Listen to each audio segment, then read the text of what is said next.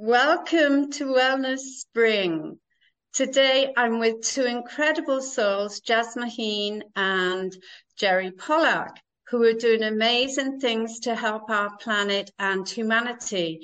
And I have actually interviewed them separately and had the inkling to interview them together, as Jasmuheen is a breatharian, an ambassador for the Embassy of Peace, who has traveled globally since 1994 and achieved many positive things in the world with her work with tribal communities, and presenting her work again at the UN in Vienna in 2013.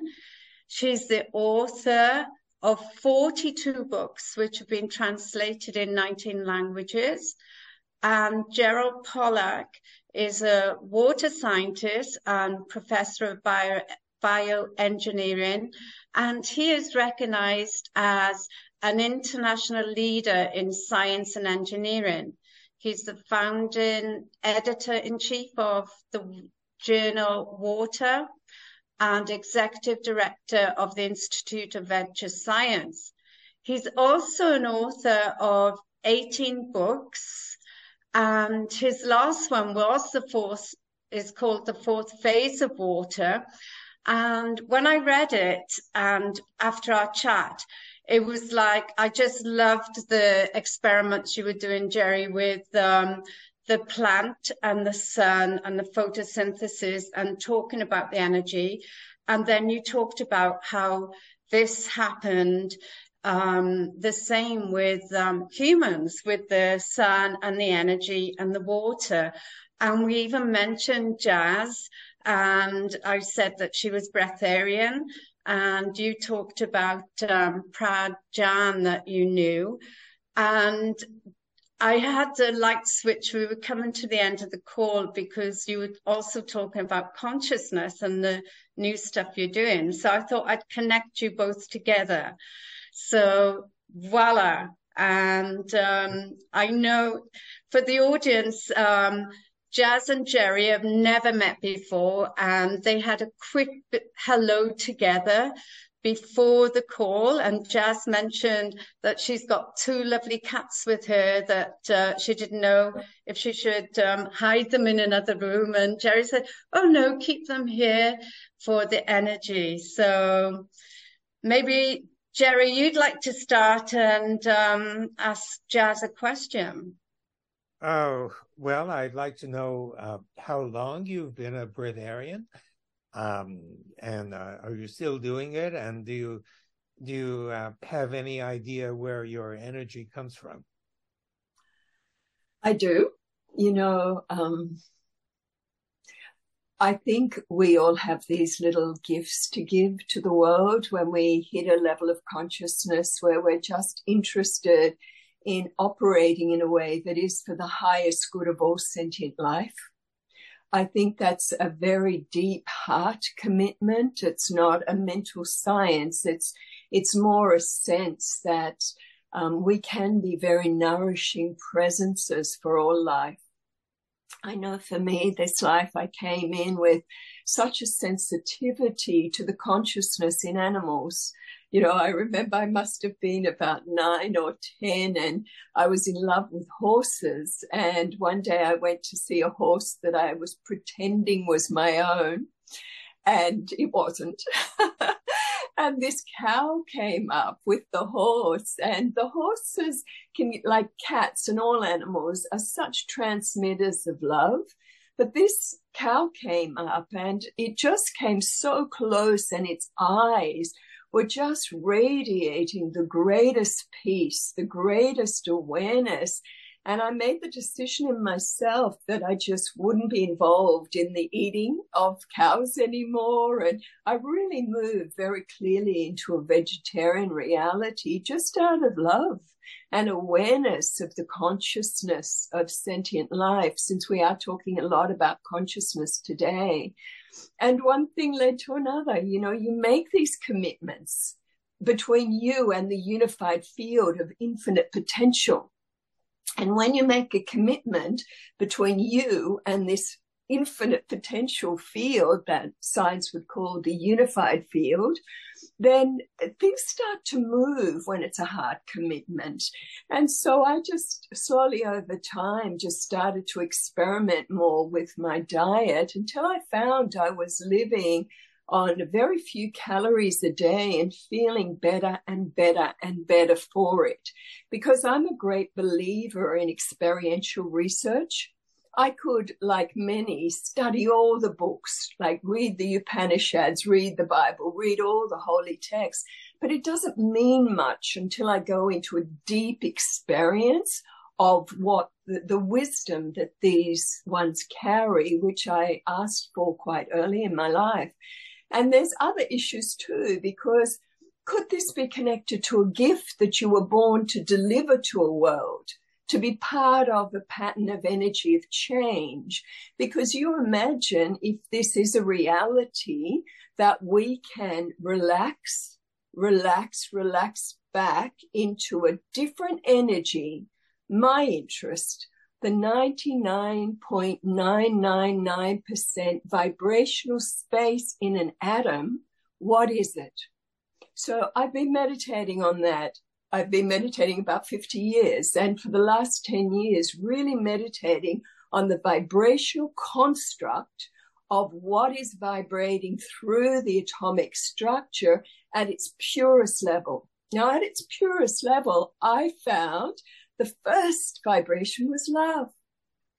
Oh. To be able to unhook from the external world and to just go into this heart of show me the truth of who I really am beyond the human construct, which is really just a mind game, a hologram that we play in. Show me, let me feel the truth of all the religions. Let me feel the truth of all the holy messengers. What were they talking about? Let me feel what's going on there. So when I was 16, my first experience in meditation was this love. So much love just rising within me and vibrating through me, and light. Just a whole explosion of my being into light. And I realized for those seconds, didn't last that long, but I realized that what I am then and now, wasn't a 16-year-old girl. I was a being of the greatest light and the greatest love, and I realized I had no hunger. All my hunger disappeared, and so my heart commitment was like, I want more, show me more, show me more. Because the baseline frequency of what vibrates through the atoms, through dark matter, through the unified field, first is love, infinite love that takes away all human hunger. That's what feeds me. And then from that love is the light and the key codes of creation and the sacred geometric patterning and the mathematics for creation to exist. So my interest has always been, okay, 93, body converted, didn't need physical food anymore after 20 years of meditation. And it's like, how does this happen? How can I explain this to others? I was very shy, didn't want to talk to anyone about it, but I actually started to have beings of light manifesting in my bedroom when I was meditating, who invited me to go out into the global stage and share what I was experientially living, which I didn't want to do, but things happened and convinced me that that was my journey and to do it and to handle all the from people, particularly scientists and doctors, saying this is impossible. Well, see, that's where we intersect. I think it's obviously not impossible because you're doing it, and so and others have done it too. But you know, my own approach as a scientist is perhaps a bit less spiritual than your approach, and I'm not sure whether to ask this on the basis of a question or to talk about what we found, which may have some relevance. And I don't want to dominate the conversation with a lecture on what we found, but some of it may be necessary because you know, at the bottom line, what we found is that light is very important, not only for plants, but for humans and for all animals. We take in light, and light gives us energy.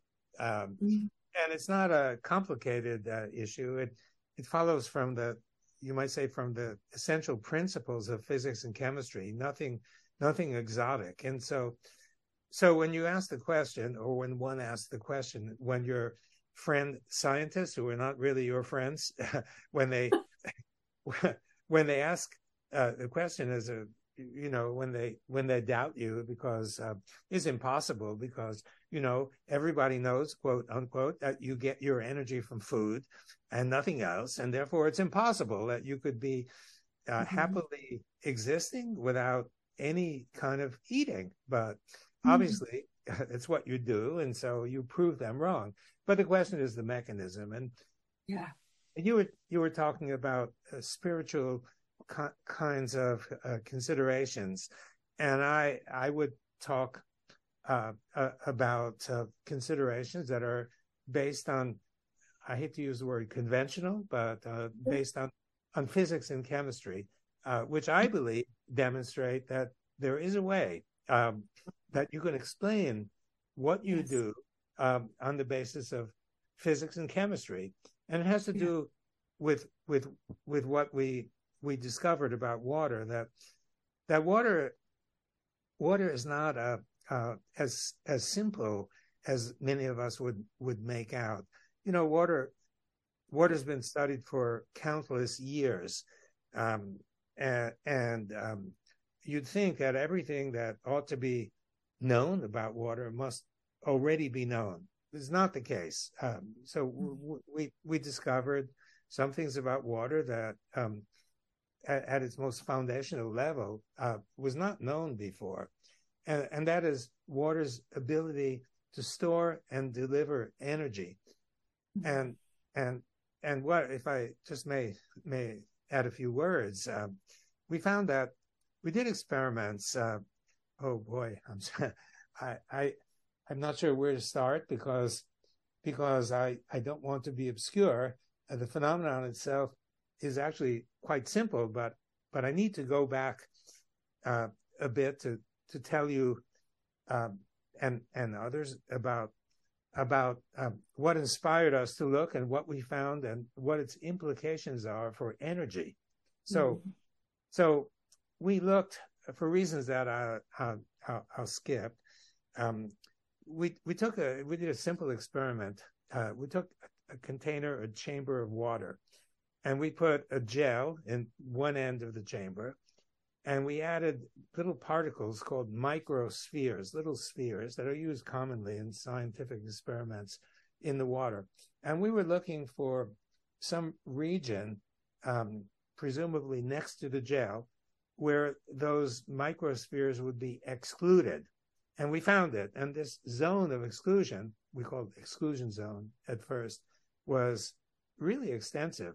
And it had to be that the water in this zone was differed somehow from ordinary water, because otherwise, you know, why would this water exclude? And one of your colleagues in Australia, near where you live, suggested to me a guy named John Watterson, who used to be in the physical chemistry business and studying water. He said, why don't you call it exclusion zone, because it excludes. So we called it exclusion zone. Later, we found that it had properties that differed remarkably from ordinary water. And later, so we called it fourth phase water, because it was it was different from liquid water, and it certainly wasn't solid, and it certainly wasn't vapor. So we called it a fourth phase. And now getting to the issue of relevance to breatharians, we found that this zone of exclusion, or fourth phase, was charged negatively.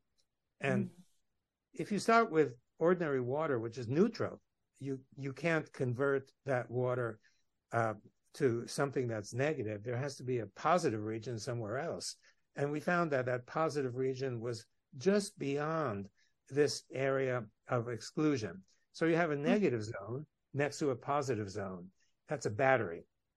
Mm-hmm. And battery, you can't get a battery from nothing. It's like having your cell phone and thinking that your cell phone could be used without plugging it in the night before. You know, you lose energy. It has to be charged or recharged. And it's the same thing with this battery that I'm talking about, this molecular battery. And the critical point is that we found that it was light that powered this battery, especially infrared light, which we can't see. It's all around us, you know, in huge amounts. So now if you apply this to the human body, so we know that this fourth phase water fills your cells. If your cells don't have enough of this water, then your cells are not performing in the way that they should ordinarily perform. But you need the energy. You need the energy from light or infrared light to build or rebuild this water. And so what I'm getting to is that there is this source of energy which everybody has. Now, we also, at least in theory, we have the energy that you can read about in the biochemistry books that comes from food, and that is eventually through a very complex pathway leads to the production of ATP, which has supposedly a high energy phosphate bond, which delivers supposedly all the energy to our body. However, we now know that there's an additional energy source, and this energy source is the electrical energy source, and it's powered by light, infrared light. So if you don't eat, the punchline, if you don't eat, then perhaps you're missing this energy source that comes from ATP, or perhaps not. But you do have this energy source that's powered by light. And so you, as a spiritual person, may be absorbing more light or even more light than non-spiritual people through prayer or meditation or whatever. And so you depend, or you can depend practically entirely on this kind of energy to power everything that you need to be powered in your body.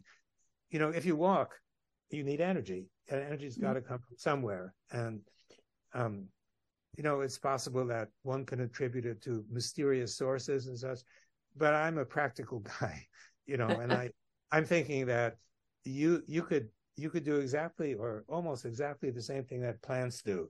Plants get their energy from light. And the first step in the photosynthetic process is the splitting of water into positive and negative, which is 100% efficient, by the way. And what we found is something that resembles so closely this first step of photosynthesis, light coming in, creating a negative zone next to a positive zone, which is basically the splitting of water molecules. In fact, I kind of think it's possible that the first step of photosynthesis is just a well-developed version of what we found to exist generically. So you made me more like a plant than you think. I think I can stop there. Thank you. I don't want to give a speech. No. You know, I wanted to give a bit of feedback. Firstly, I call myself someone who is source-fed, meaning the original vibration that brought creation into being is my source of food.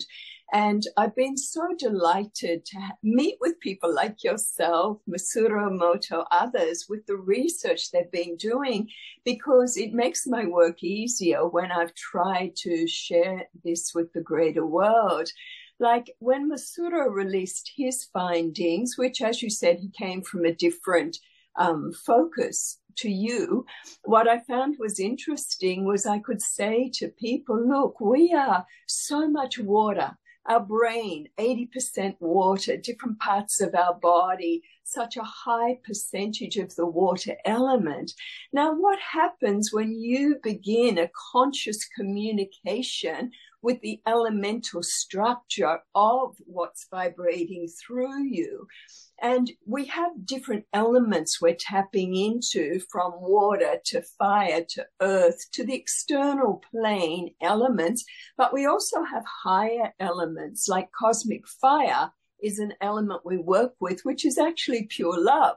That, you know, comes back to a very esoteric feeling reality, not very left brain logical. But I love the fact that with Masuro's work and your work and our work too, that we can bring in perhaps a field of potential than then we expect you guys to prove. Well, we can't prove anything. We can only disprove. You can, yes, that's true. And what is interesting is, let's look at brainwave patterns. When human beings are anchored in the beta brainwave frequency, if you stop taking physical food, you'll die. That's just a fact. When you anchor more in the alpha brainwave pattern, your physiology begins to change. When you go permanently anchored in the theta brainwave frequency spectrum, the whole physiology of your body and how it operates is different again. So you're absolutely right. The secret to this actually is how you spend your time, because how you spend your time determines your vibration, which determines your frequency, which determines how the quantum field interacts with you as an energy construct. So what if I just sit in my body as a conscious being, not a human ego personality self, but as a vast multidimensional construct? And I love it that's inhabiting this form. And I lovingly say to it, body, I love you, I love you, I love you. You are an incredible mechanism. And I'm asking you to vibrate yourself, realign yourself to the original force of creation that's flowing through the atomic structure, that's flowing through the water. And I'm asking you to absorb all your vitamins, all your minerals, everything you need to be a strong, fit, healthy, self-sustaining, self-regenerating mechanism. This is my will as the divine beingness I am within you. Make this my experiential truth. Now that's a code. I'm a coder. That's programming. I spent 10 years of my life as a computer programmer making rich people richer till I got bored with that. But now I've understood the consciousness of the energy construct we inhabit and how it will act in a certain way depending if the master's in. If I stay in beta frequency of doubt and what our logical mind tells us, I can never progress to understand the magnificence of this human design and what we're actually able to achieve. But it first must be experiential, not by me, but by hundreds and thousands of people now who are demonstrating this ability, coming back to lifestyle. So we spend our time doing very particular things that allow us to move slowly, organically from a beta frequency brainwave reality to anchor into a theta zone where a whole new reality comes in. We've seen the source, the solar gazers who are bringing energy like photosynthesis direct into the brain through the solar feeding, solar gazing network. Their problem was, what if there's no sun? That was an issue. They can't do that practice.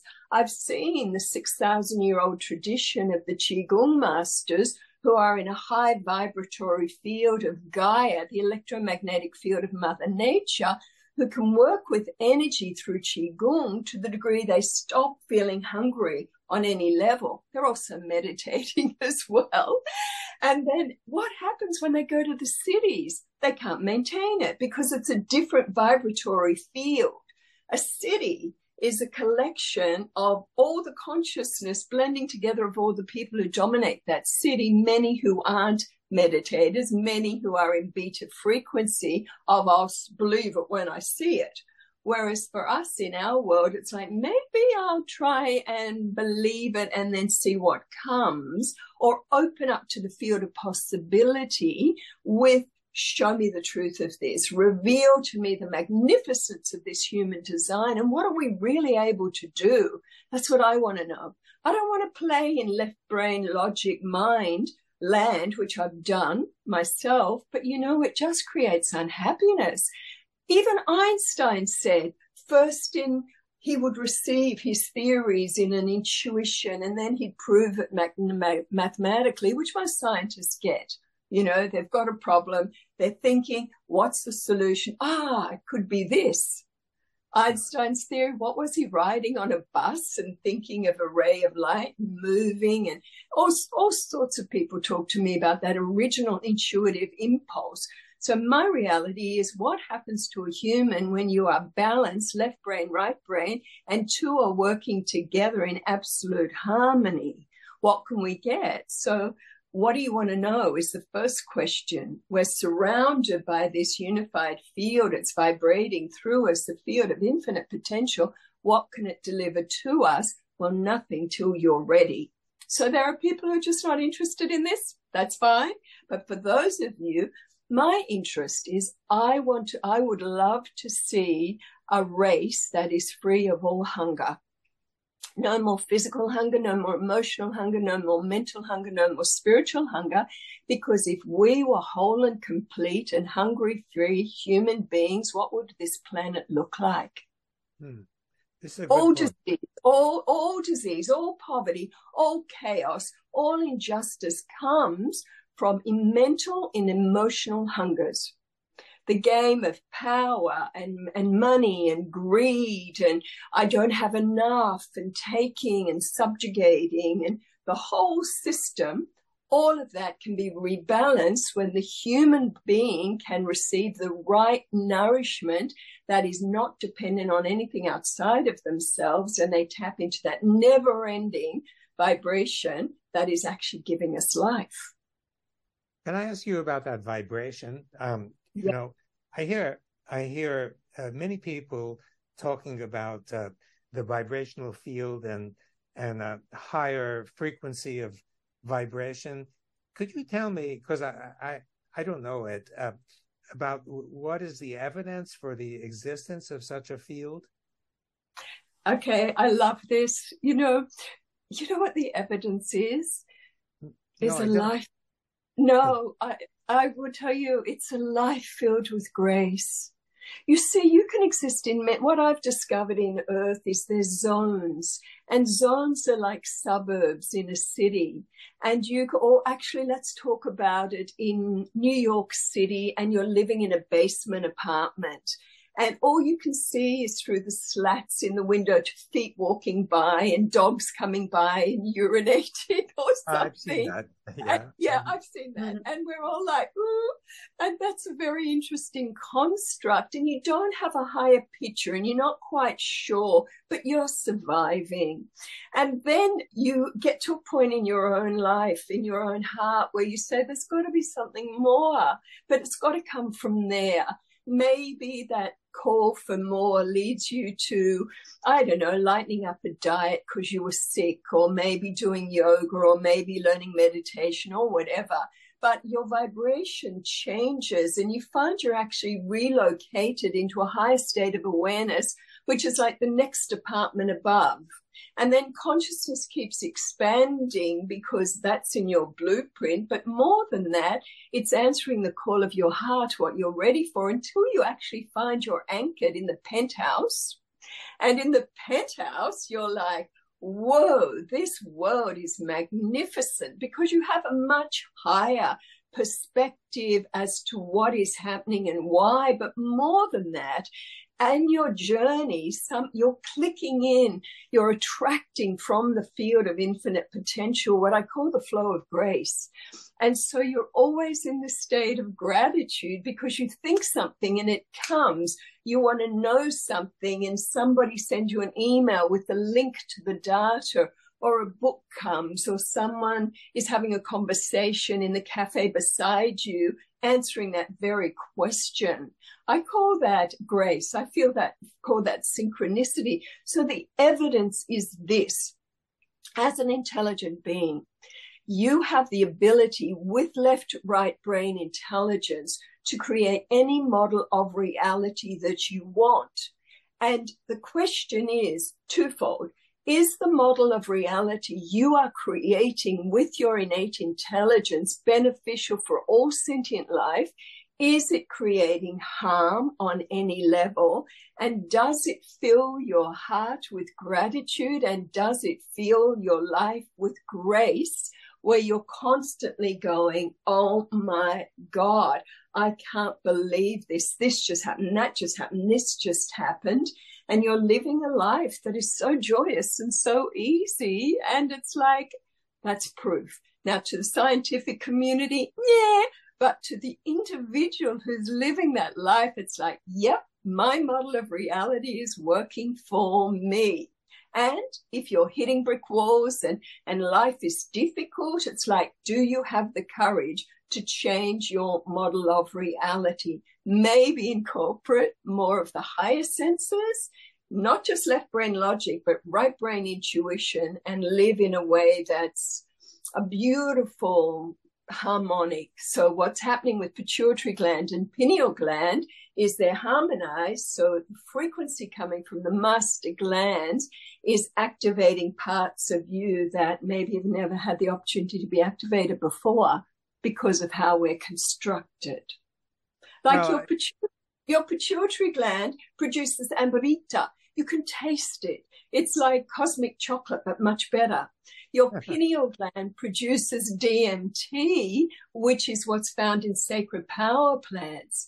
Like, see, my research, we take people for 20 years and we've been putting them for 9 days and 9 nights, used to be 11, in absolute darkness, 24 hours a day for that period of time, not one skerrick of light, no physical food. We live a particular lifestyle. We change how they're vibrating. We check their bloods and everything before they go in. We check it all coming out, and everyone's healthier and happier, and no one comes out hungry. That's wow. Amazing. It's amazing. Love that. Yeah. I mean, as a scientist, I'm always, unfortunately or fortunately, whatever, looking for concrete evidence. And I hear the term all the time about vibrational frequency, and we aspire toward a higher frequency. And as a scientist, I look for concrete evidence for the... Yes, you have to. Yeah, that's your fault. And I'm just wondering, do you think eventually, I know you're convinced that it exists, I'm just wondering if eventually you think there may be some method of measuring it to confirm that there is such a thing? Yes. Yes, there are. I mean, see, we use methodology of confirmation that still isn't accepted scientifically. Like I like kinesiology. And one of the things that I test with people or check with people is how to check truth for you, what's higher truth for you, because you're the one you're proving it to. Freedom comes to you when you've lived something. We don't have to prove it to anyone else. And first we prove it to ourselves. So one of the things we use is to check people's current physical body prana percentage to see if it's even safe for them to do this. And one of the methods you can do is watching the breath and how you're being breathed when you make a conscious statement, whether you know it's true or not. Oh, so a conscious statement may be when checking your prana percentage. Okay, so don't change your breath. Just watch where it goes. We are being breathed by something. When we are in alignment with that something, that essence, pure essence, it lets us know, my cat is making noise, but this essence lets us know we're in alignment by how it changes the rhythm of the breath. So you make a statement regarding prana, source energy. Source energy currently provides more than 50% of my physical body nourishment. Now, that's a long statement, but it's been said into the field. So then you just keep focusing more than 50%, more than 50%, more than 50%, and see where the breath goes. Now, for me, the breath goes right down to the belly because that's the truth. For others, maybe the breath goes, because that's not a truth. So this is fascinating to play with, to make a statement as if something's real, even if you don't know it is, and watch where the breath, that very force that gives you life, is going to confirm a yes or no. And that's how people take themselves through this, because you must keep your body safe. Now, if I get, say, my physical body prana percentage is 80%, which is great, and that's determined by how I live my life and spend my time, what I'm giving time to, because everything gives you energy. Like the greatest source of energy, quick retuning, is go walk by the beach for 5 minutes. Go sit in the ionic structure of the ocean, and you're like, whoa, the wind, all of that powerful restructuring so quick. That's Mother Nature Chi, and that's the effect on you.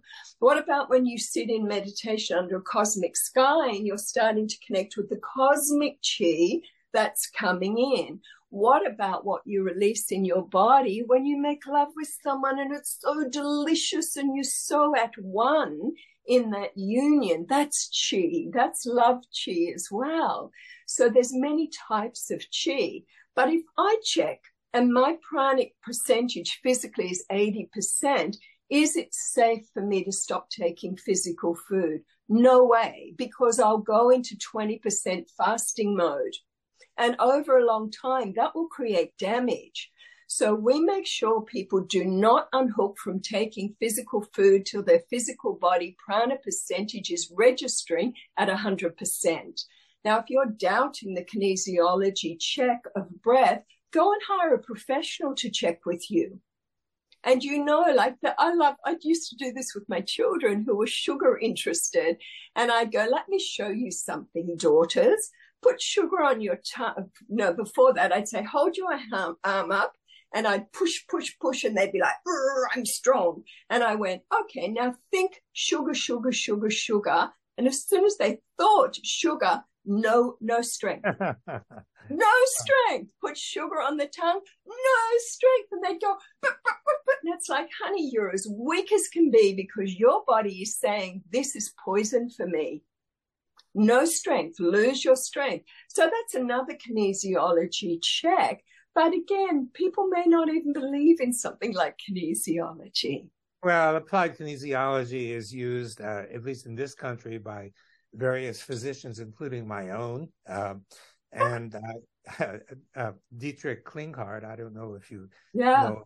No, he uses it. He's developed it using a system that includes some mirrors and such, and polarizers, using biophotons that come out, and often using a third person as the intermediary to measure the effect, because you know, if it's someone who can do it objectively and can measure the difference between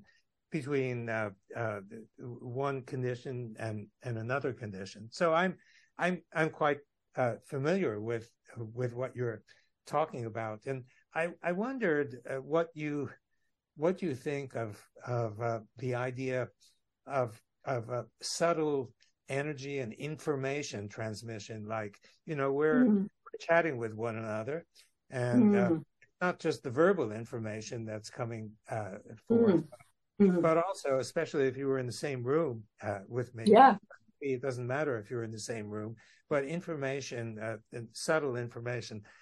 And I'm asking you this because I think I know the answer, how you're going to reply, but I think we have a physically identifiable mechanism to explain it. And so do you think, do you think this is real, or do you think this is nonsense? Oh, gosh, no. Look, my area, like, I am an interdimensional energy field scientist, okay? I study the higher light science, because when my body converted to living on prana and I was pushed literally onto the global stage, for whatever reasons that happened there, I had to answer the skeptics. I had audiences filled with scientists and doctors and parents of anorexic girls and believers and non-believers and curious, and many people who went, this feels right for me. I've always known this is possible. How are you doing it? So I had thousands of people in the audience with all sorts of models of reality. And so for me, it was also like, okay, you've got to give me the science of this. And the science I study is called the science of matrix mechanics. Now, matrix mechanics is about the merging of membranes. Like here we are, a vibrating field of intelligence. We're not just physical, but we have the emotional construct that vibrates out from the physical, the mental construct that vibrates out further from the physical and the emotional. And we have the etheric construct that vibrates even further out again. We have the heart chakra, we have the meridians, the whole chakra system, the energetic construct, the acupuncture meridians. All of this is very, very interesting, but we are a vibrating system of energy. So I am vibrating at a certain frequency spectrum. You are vibrating at a certain frequency spectrum. When we come together, we start to infuse each other to the degree that we are open. Maybe you are only open to taking 10% of the commonality of vibration, but I'm also infusing things as well, intuitively and vibrationally. So we can have a partial merge. We can have a deeper merge. We have a deeper merge when we are vibrating. We draw to us. See, to me, energy expands, attracts like frequencies, then returns to its original source point. So we are, you know, that's a universal law. It's a law of cause and effect as well. And it's just how energy operates. So I will attract to me certain people with whom I can have an exchange, but I can control that. I can also say, only introduce me to people with whom I can have a mutually beneficial relationship, because we all have a gift to give.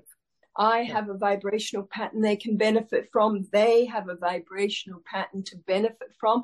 And I am only interested in mutually beneficial relationships that are up-leveling the whole. Now, with that clarity, that screens out a lot of people who aren't ready. Like, for example, when we were originally presenting this, 3,000 people would come, and they were so disruptive to the field because they were skeptics. They started yelling out. They were interrupting. You're a killer. You're responsible for anorexia. You're supporting this. Horrid stuff. And I just said to the field, get rid of them all. Get rid of them. Only bring to me those who are sincere and ready and open for what we have to share. Bring me the pure-hearted, sincere ones. Well, our audience dropped from 3,000 to 300. Now, my organizers didn't like that because of the money game, but I didn't care. I just want to connect with people with whom I can have a mutually beneficial relationship. Bring me that, because I'm not a human trying to understand who I am. I'm a vast multi-dimensional construct with an essence that can dominate my life as a king or queen, where the quantum field responds to me, because the quantum field is designed to treat you as a creator being. And it virtually just flows around you saying, what do you want, Master? What do you want, Master? What do you want, Master? And if you don't know, the quantum field will scan you and bring to you the dominant frequency. Now, your dominant frequency may be you've just broken up from a relationship and you've got so much sorrow in your heart with all men are, you know, whatever, or all women are, and you get more of that, and you get more of that, and you get more of that, until you say, hey, this is a brand new moment here, and I claim my co-creative power. And I am now asking, as a vibrational construct, to operate in this way. So many times you bring people with you and your merge is like, you deep. You're going so, and it's all telepathic. It's all on a clear, because we have higher senses, not just smell and, or, you know, touch. We have the sense of intuition, and we have the sense of knowing. And the sense of knowing is that we know what we, it is what we know, even though we don't quite know what it is that we know, but we know that we know it. I love that sense, you know. So we are, of course, we're merging all the time. And even in the world, can we disidentify with and unhook from and move out of the duality hologram? Because everything's holographic anyway. My field of study is the holographic nature of creation. And you play with that by experimenting within that. So I've learned I don't have to live in New York basement apartment. I can vibrate and hold the penthouse view. And when you hold the penthouse view, how you interrelate with all life is very different, because you can see people's patterns of energy, and all you can feel for humanity is love. Well, that's beautiful. Love. That's extremely beautiful, but not the but. Fun. No but. And getting back to my original, my latest question to you about whether there exists a kind of molecular mechanism that would be understood by, shall we say, more conventionally oriented scientists that could explain. Yeah. Some of this, yeah. Because in order to, you know, not only to interest the scientific community, but to communicate with so much of the rest of the world. If yeah. Some of these ideas were based on experimentally confirmed reality, then it's more tangible to so many of the people out there who yes. may not be in line with your spiritually oriented kind of explanation. Mm-hmm. So yeah. That's making a few apologies for people like myself who no. Look, I'd like to just tell you a story about a biochemist called Michael Werner, and German he was, and he got given my book, and he thought it was a lot of New Age claptrap. This was one of my favorite books. He decided to do himself what you've done. Didn't like it at all, but he was fascinated because he'd had cancer, and because of whatever, he was at that time and stage in his life where he thought, I might do what she's talking about. And in those days, we had a very particular process to take people through with a long-term 10% success rate. To me, it wasn't good enough. And we also had one or two people who died, actually. Uncool. They just did it for the wrong reasons, all sorts of things. Their bodies weren't ready. Anyway, Dr. Michael Werner, he decided to do this and write his book about it called Life from Light. And he was fascinated because he successfully was fed by these source energies for many, many, many, many years. And his job was to go to hospital.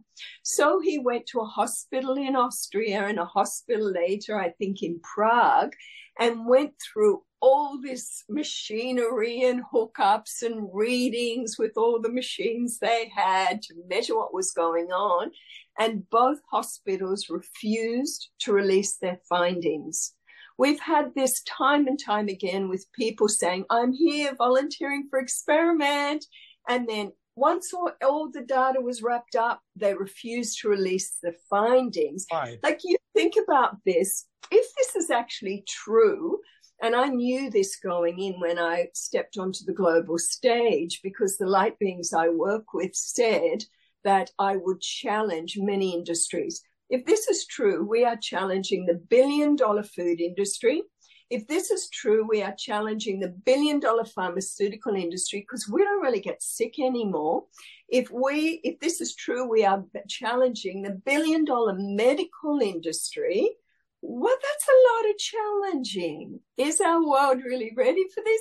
Nah. But I say unto you that all our doctors and all our scientists will hit a point in their own consciousness where they will go beyond conventional methodology and say, prove it to me, prove it to me. And that's why I say to you, if this is true in your field of research, ask to be hooked up to the methodology in the field that can prove to you beyond a shadow of a doubt that this is a reality. That and what that's is a reality?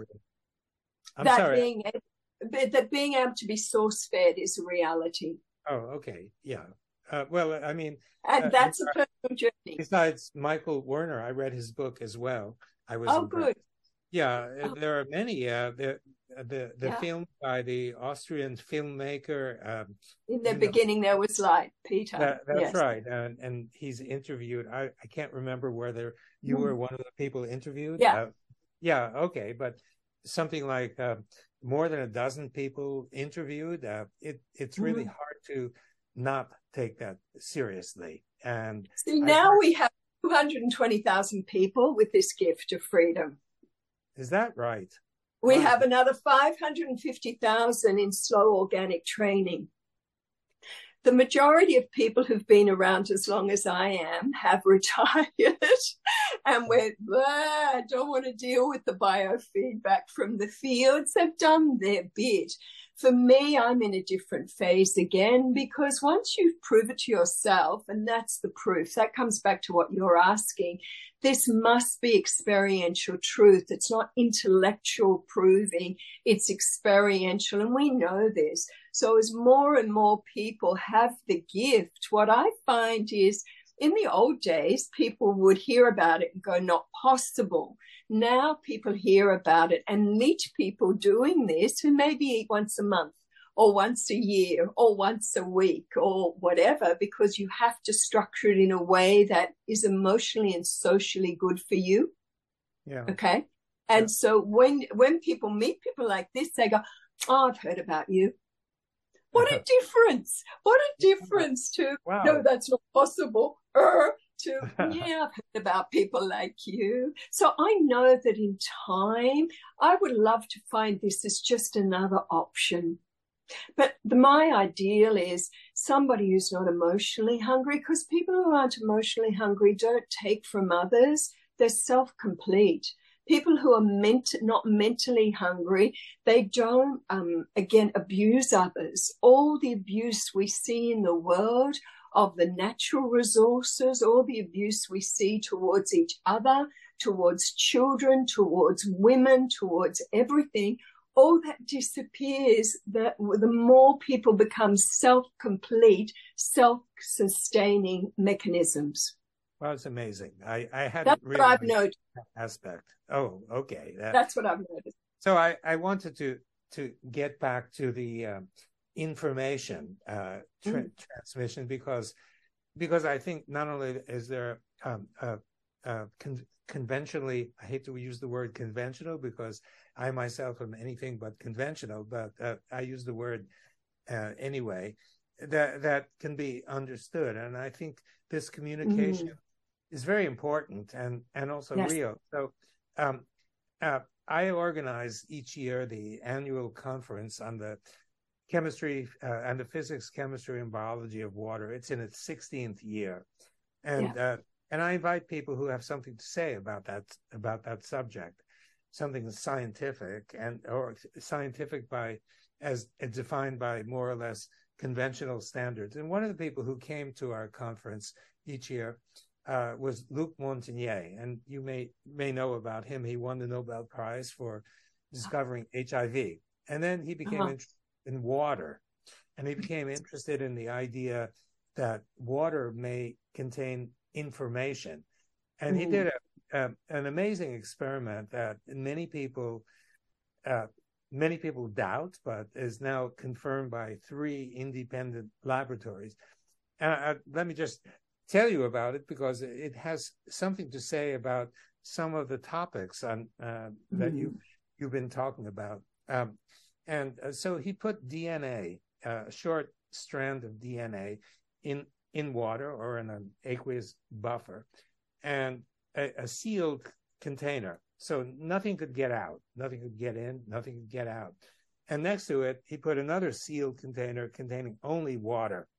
And his hypothesis was that the sequence information along the DNA was somehow being transmitted, somehow, but not by conventional means, to the water that's here. And in order to prove it, so the two were sitting next to each other for perhaps one day. And then he threw this one away, and he takes the water that he said had been informed by some kind of information, but he doesn't know what kind of information, and it probably relates to some of the things that you've been talking about. He takes it and he uses the standard PCR method that is used so commonly for COVID right now, and it's used to amplify the number of DNA molecules, and so it's easy to analyze what you got. And he found that what he got, the sequence of new DNA that he got from this, was the same as the one that was sitting next to the vial of water, not communicated in any way, except by kind of subtle information. And that result amazed not only all the people at the water conference, but many people around the world, some of whom just dismissed him with a wave of a hand saying, I don't care if you won a Nobel Prize, this is nonsense, it can't be correct. Similar to the kinds of reactions that you were talking about early on, you know, scientists. See, one of the things that I've found out, because I do believe we get given the hookup to the right people at the right time, and that I accept I'm out there. I accept that people think I'm crazy. I don't have letters behind my name. One of my early complaints was I wish I had have studied to be a doctor first and then a priest and then went on the global stage. But it was just a normal woman living in a certain way that had this ability. Anyway, normal. No, hardly gifted in so many ways. Well, I've always met up with the right people at the right time. And one of these people is Nassim Haramein. Now, I don't know if you know him, but one of the things he's proven is that the mathematical construct of an atom, that an atom operates as a black hole, and that's been proven. And I said to their team, I would love Nassim to prove that an atom operates as a white hole as well, depending on whether you're receiving or transmitting energy. That's interesting. But Nassim was pranic, lived on pure source energy for 3 years. So here is a scientist with a wonderful experience. And he said, see, what happens to your body when you are source fed is instead of 60% or 70% of your energy involved in digestion, you eat, digest, energy drops, you're going directly. You're getting the same energy from Mother Nature Chi, Cosmic Chi, Solar Chi, also to love vibration, essence chi. So we're working with a lot of chi fields. So you're going direct. So if you're not spending this energy in digestion, you can spend it in other ways. One of them is massive mental clarity. You start aligning your human mind with what I call the mind of supreme intelligence. And Nassim said this was incredible for his creativity and what he was doing. So he spent 3 years being fed like that to access massive creativity. The problem we have is that you get so energized with this frequency that you stop sleeping. Now, when you stop sleeping, like I've had years and years without sleep, is you miss the dreaming. Excuse me, years without sleep? Years without sleep. I would lay my body down to sleep, and 10 minutes later, boom, wide awake. And it'd be like, body, I just put you to bed. And it would say, well, I'm not sleepy, am I? And so I got tired of that. You see, we can play with this. We can take our energy up. We can drop our energy down. And we can use physical food now and then to drop the energy because we're vibing too high. Like if I wanted to sleep, I would maybe take a potato, which is a root vegetable, and immediately I go into digestion and I'd sleep for 2 hours instead of 10 minutes, for example. So we experiment all the time. And for that time, Nassim was just not taking physical food because it was great for him for creativity. But a lot of people will go into this. They'll gain the gift. They know it's possible. The only way you know it's possible is by living it yourself experientially. But what comes with that can be too overwhelming, because it's like you are aligned to the most amazing superconductor of energy, of a computer, of a mind, where your clairvoyance, your clairaudience, your telepathy, everything just goes, that it's too much. You can't handle it. Do you know what I mean? Like when I first went into this, I could read everybody's mind. Oh, horrible to walk down the street and be able to pick up on the human thought forms. It was like I had to learn to shield myself. I had to say, I do not want to talk to listen to connect with anyone who is not vibrating on a frequency of the greatest love and wisdom for humanity. Tune me to those channels. So it's like selective channel changing. There's so much you have to learn to deal with, because for me, when someone would sneeze, it was like, and they'd be across the room, it was like a psychic arrow bomb into my field. I became so sensitive. My smell was overwhelming. I had to work with toning down some of my senses. And eventually you can just go, oh, it's all too much. And so you'll change the way you're vibing to just be able to be more normal in this world for a while, so you can go in and out, but you end up realizing that it is a superior way of being, and it is a superior way of being simply because the energies you are tapping into on a level of creative potential and creativity are just so fascinating that most of what's going on in the world is just like, yeah, I know that, boring, same old, same old. Tell me more, show me more of the holographic construct of all of creation. Show me of how universal laws operate. Show me the truth of all the holy messengers, what they're talking about. Let me experience this. Let me have this as an experiential truth. And so because your underlying motivation is that you operate in a way that's for the highest good and nourishing for all sentient life, you immediately attract another level, which I call grace. Because the unified field will, because like my interest in the unified field and the vibrational construct within an atom is its attributes. Yes, pure love, infinite light, so much wisdom. But what I love is benevolence. Oh, the energy of benevolence, because this vibration of benevolence is flowing through our atoms. Like I feed, like how it works is you have a cell and this essence energy that is benevolent, loving and wise, it flows through a cell like wind through a tunnel. And every cell has these filaments when you look with your third eye. And so as the wind of essence, of infinite potential of the unified field vibrates through the atom, through the cells, the filaments on the cells inside go and take what they need. That's how I eat. I don't eat from sunlight. I don't eat from photosynthesis. I don't eat from anything external. I have this restaurant, the vibrational essence ocean vibrating through, and I've instructed the body to feed from it in the right way. See, then you have an issue of weight. You have this reality that if you stop taking physical food, you're going to lose weight. And because you think that, you will. What if you surrendered the weight of your body, of the biosystem, and you ask that essence energy to make you the perfect weight it wants you to be?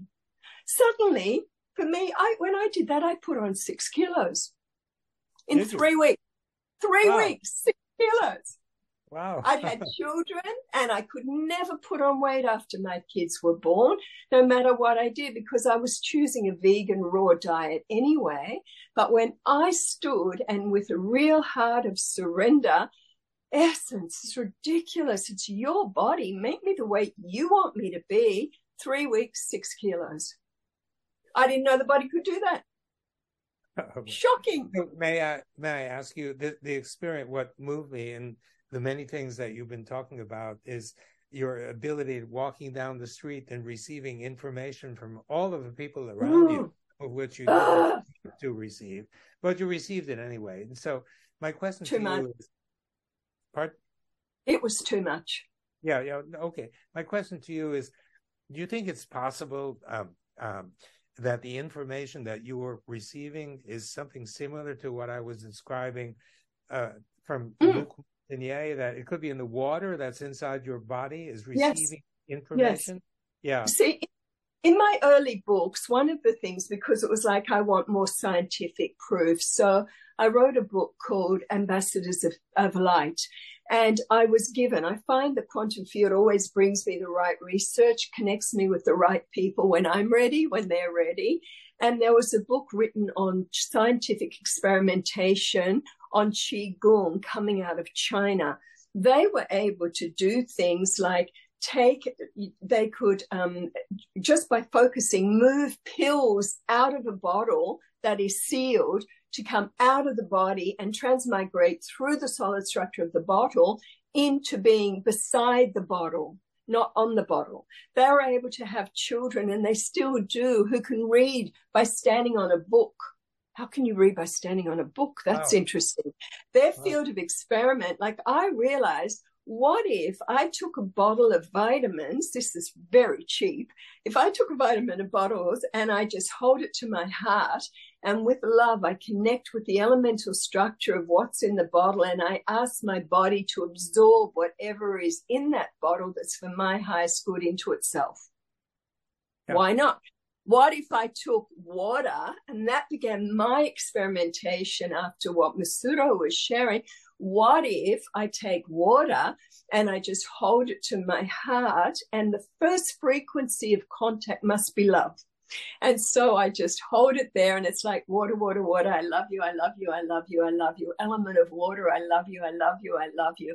I love you. I love you. I appreciate you so much, and feel it. You've got to feel it. And then say, I am now asking for the change of the molecular structure within this water to go into the frequency that is for my highest good and for my body as I ingest it. The whole structure of the water changes.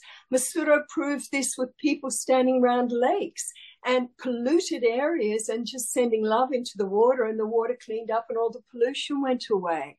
Guess what? That's free.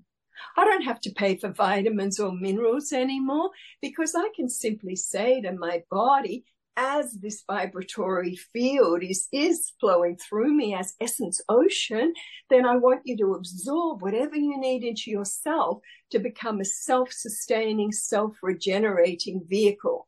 Take all my vitamins, all my protein, all my nourishment, because science will say a human body has to take external vitamin C or you get scurvy. We don't. Why not? Because the very baseline of, because I call essence baseline of creation. Now, if that baseline of creation can bring universes into being, why can't it give us breakfast, lunch, and dinner if it's vibrating through us? Yeah, sure. Well, see what I mean? Logic. So you got to work with left brain, intellect, and also with intuitive sense of what could be. So my first code for people is to go into your heart and say, I want to experience the magnificence of this human design. Reveal to me in the right way exactly what I'm capable of. And see what happens. Fields start to change. The idea of the information that we've been talking about stored in water actually is based on a simple notion of the structure of water. And an example is in computers. You know, computer memories are actually very simple. They mostly, for example, the thumb drive that I have, I stick into my computer slot.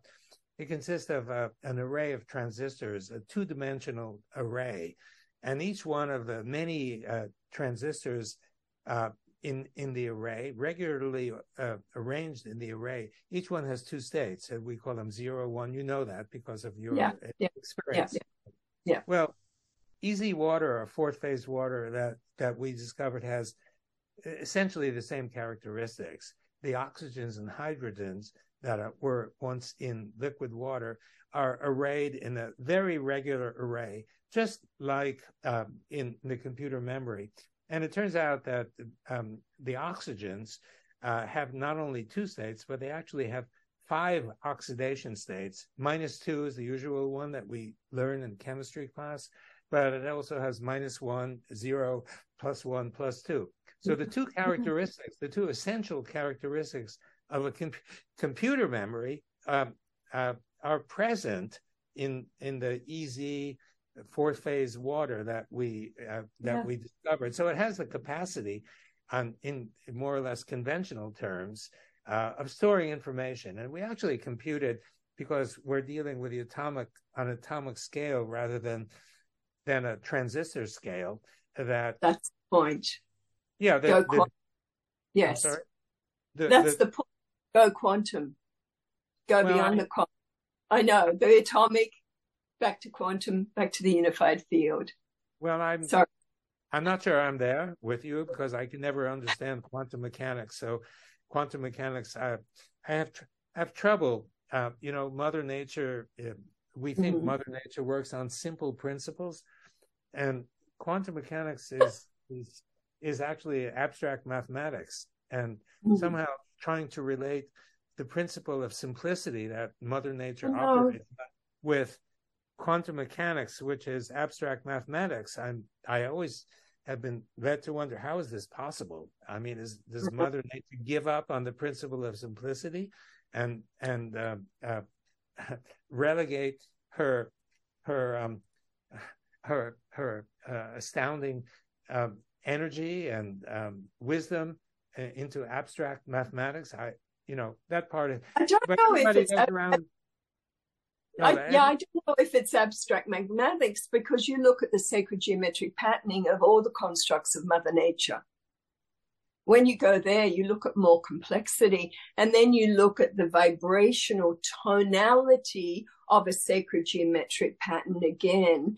But, I love string theory, but string theory has proven scientifically, supposedly, the existence of 11 dimensions. Well, there's a lot more.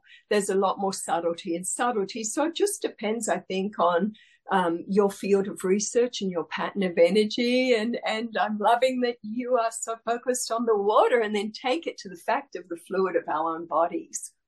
Well, I'm focused on the water, but I'm interested in all of the phenomena that you discuss. And my goal is to try to relate some of these phenomena. Yeah, I know. It's hard for you guys, because I'm so hard. And then you've got to prove it somehow. Well, as I said, I think, it's impossible to prove anything. You can only disprove it if you find some evidence that doesn't agree. Yeah. You can prove it, because there's always the possibility that someone will come around with evidence that doesn't fit. And then it doesn't. Society moves along and we evolve.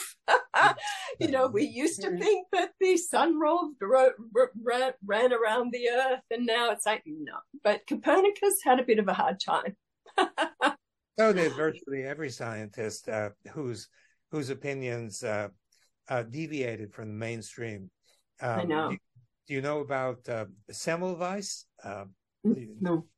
Well, he was a Hungarian doctor who got to work in the most prominent hospital of all in Vienna. This was 150 years ago, and the women who were coming in to deliver. They went through a triage, and the ones who went to the midwives did very well, and the ones who went to the doctors more often than not came out in coffins. And so this guy, he was appalled by it, and he tried to figure out what's going wrong. So he took account of the doctor's daily regimen. They would come in the morning, and the first thing they would do is examine the corpses of the women who had died.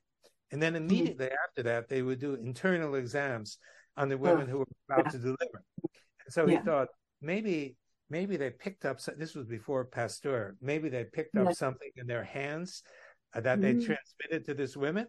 And he thought, I think what I'll do is try washing my hands. And his patients did very well. And there's now a medical school in Hungary that's named the Semmelweis Medical School in Budapest, but You'd think that he went to his senior colleagues. You'd think that the colleagues would say, this is an amazing finding. Yeah. We can protect our patients this way.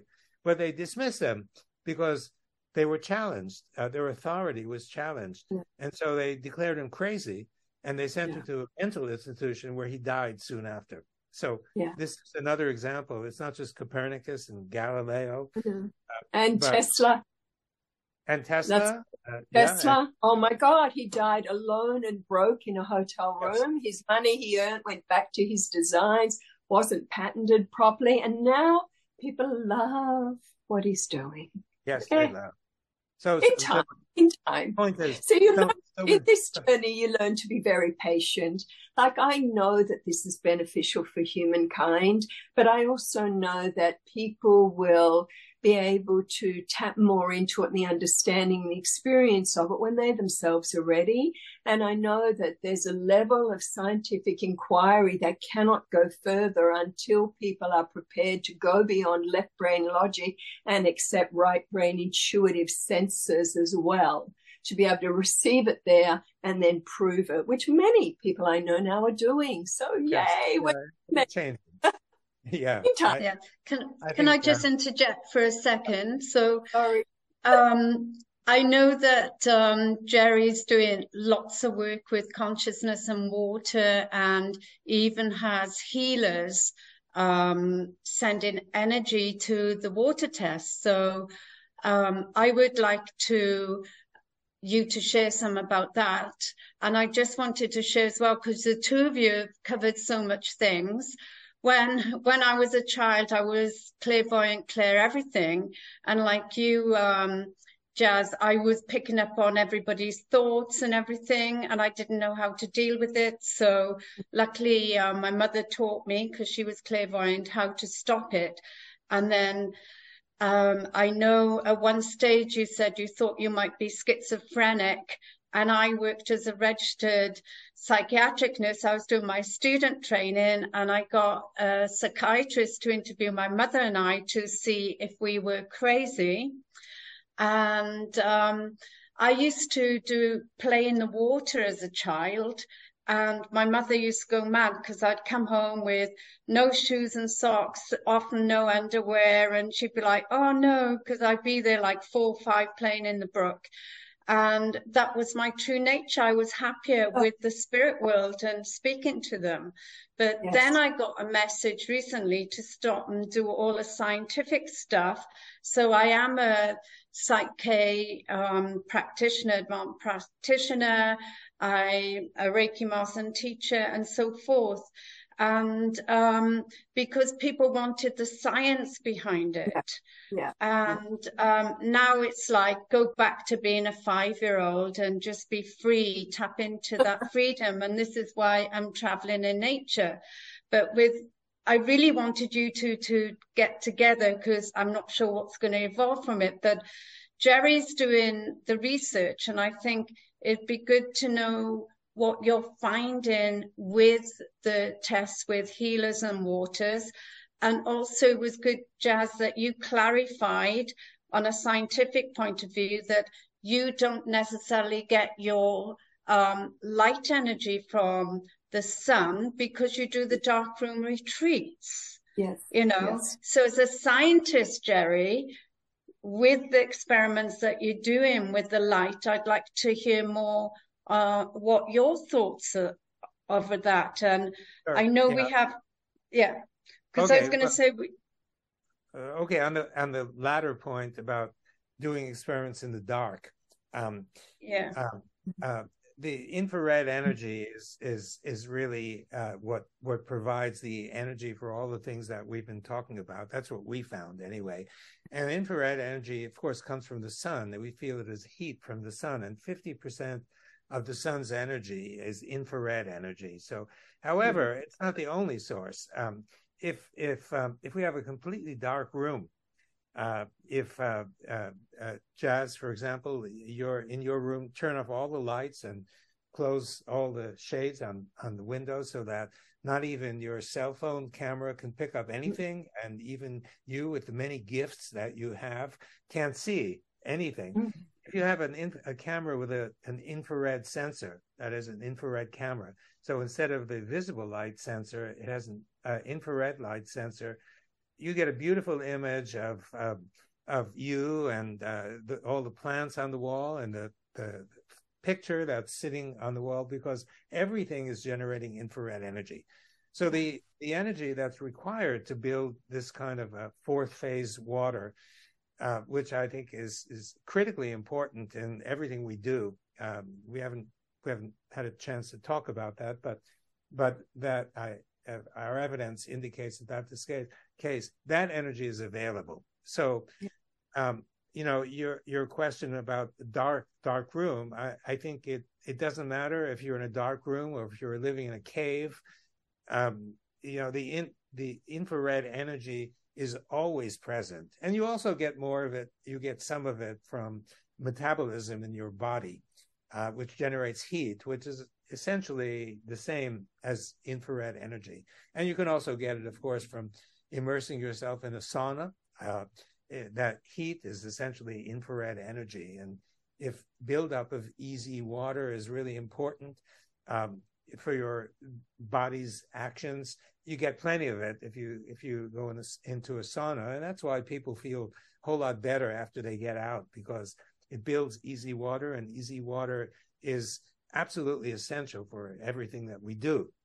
Now, yeah. Your other question about healers. So we've come to recognize that healers possess either their own energy, or more likely that they can transmit the energy from somewhere through their body to heal somebody. And I think Reiki is one example. So we have interest in trying to determine whether that occurs, whether the substrate for all of that is water, because we're filled with water. You know, as you said, the brain is 80%, the rest of the body maybe 70% by volume. But if you were to line up all the molecules in your body one by one and start counting them, you'd find that more than 99% of them are water molecules, because in order to fill that 2/3 volume, the water molecules are tiny, and therefore you need a whole lot of them. So if you start counting, you'll find that 99% of your molecules are water molecules. So the water is really important. And there, for that and various other reasons, we have the hypothesis that the healing energy is somehow transmitted and the receiving substrate is water. Yes. And so we're testing that in the laboratory. We invite healers to come, and the healers will then project their energy or transmit their energy to the water. And then we have 5 different ways of measuring the physical chemical properties of the water. So I know it sounds rather conventional according to your standards, but that's what we do. And, well, you know, other scientists will listen if we find something. So far, we're still in preliminary studies. We're still refining the methodology, because we don't know. We haven't known exactly, should this container of water be open or closed? Should it be, what kind of water should we use? What duration should we keep the healer connected with the water? How should we instruct the healer to project their energy, and so on? So I can't say that we have any definitive results yet, but we're working every day on this, and I hope within the next month or two we may have something to report. So I hope that answers the two questions that you asked, Beverly. Thank you. I'd like to add, though, too, to what you were saying, Jerry, is the further along I get in my research, the more I realize I know absolutely nothing at all. Like the rest of us. It's such a huge field of research. It's like an onion that, you know, you get a revelation when you can match the field, and then another revelation, and then another. And so, and what is revealed to us in our fields of experiment is very much depending on the uniqueness of every individual. So I might get revelation that other people won't get, and vice versa. But all I can do is say, okay, just allow me to not only just experience it myself, but be able to educate in a way that people can handle. Because I know when I get that punch, I'm not educating properly. You know, it's up to me. I can't expect others, but I can keep refining my educational model. So how can we refine it? How can we change it? But I also know that we all will take a certain field of research. Someone else will connect in and they will present it with other words, other terminology, and it will go farther out. And then their people will present it with other words and other terminology, and it will go further out. So we're all working together as a beautiful team, presenting what is beneficial for humankind. And just your research, to be able to say to people, you are all this water, like 99.99999% space in an atom is not space. There's a lot more in that. It's not space, that a human being is a teaspoon of solidity, a teaspoon, and that's just according to the solid stuff in an atom. That's fascinating. What about DNA, unexpressed potential? We can alter DNA through lifestyle. What about junk DNA? It's not junk DNA, it's unexpressed potential. What about dark matter? It's not emptiness, it's a vibratory signature that is working in a very particular manner that we don't understand yet. That's all. Boy, is there a lot to discover, and how exciting. Well, there's a lot to discover. And, you know, I tend to be a skeptic on what I think the world needs is, in addition to what the kinds of things that you're doing, there's also room for a bottom up kind of approach. Has to be. Yeah, and you need to know the absolute foundation of truth in science, and because if you build on a foundation that is erroneous, you'll get only very complicated constructs that are self-contradictory and very confusing and complicated. But if nature really works simply, then if you start with the right foundation, you can build to something understandable. I'm trying to do that now, to build a foundation. And if you build the right foundation, it should be easy to integrate the kinds of concepts that you're thinking of with foundational concepts. And that's my goal, to do that. And you mentioned atomic structure, and I have a book that's about to come out about atomic structure. And I take an unpopular view that what we've come to believe is the true atomic structure is not true. And I could describe it, but I think, you know, we're running out another time. Yeah. I would like to add, though, just to complete, though, Jerry, with what you're saying, is I like simplicity too. And so my field of study is the baseline energy. What brought creation into being? And the good news is 3 frequencies: love, wisdom. And when love and wisdom unify, you get power. From there, everything else came. Baseline. Yeah. To the listeners, thank you. And I hope you have picked up lots of knowledge and information. And it's all about experiential and feeling and being ready, being open. And thank you for both of you for the great work that you're doing for humanity and our planet. Thank you for organizing this. Okay. Yes. Thank you. Wonderful. Thank you. Bye.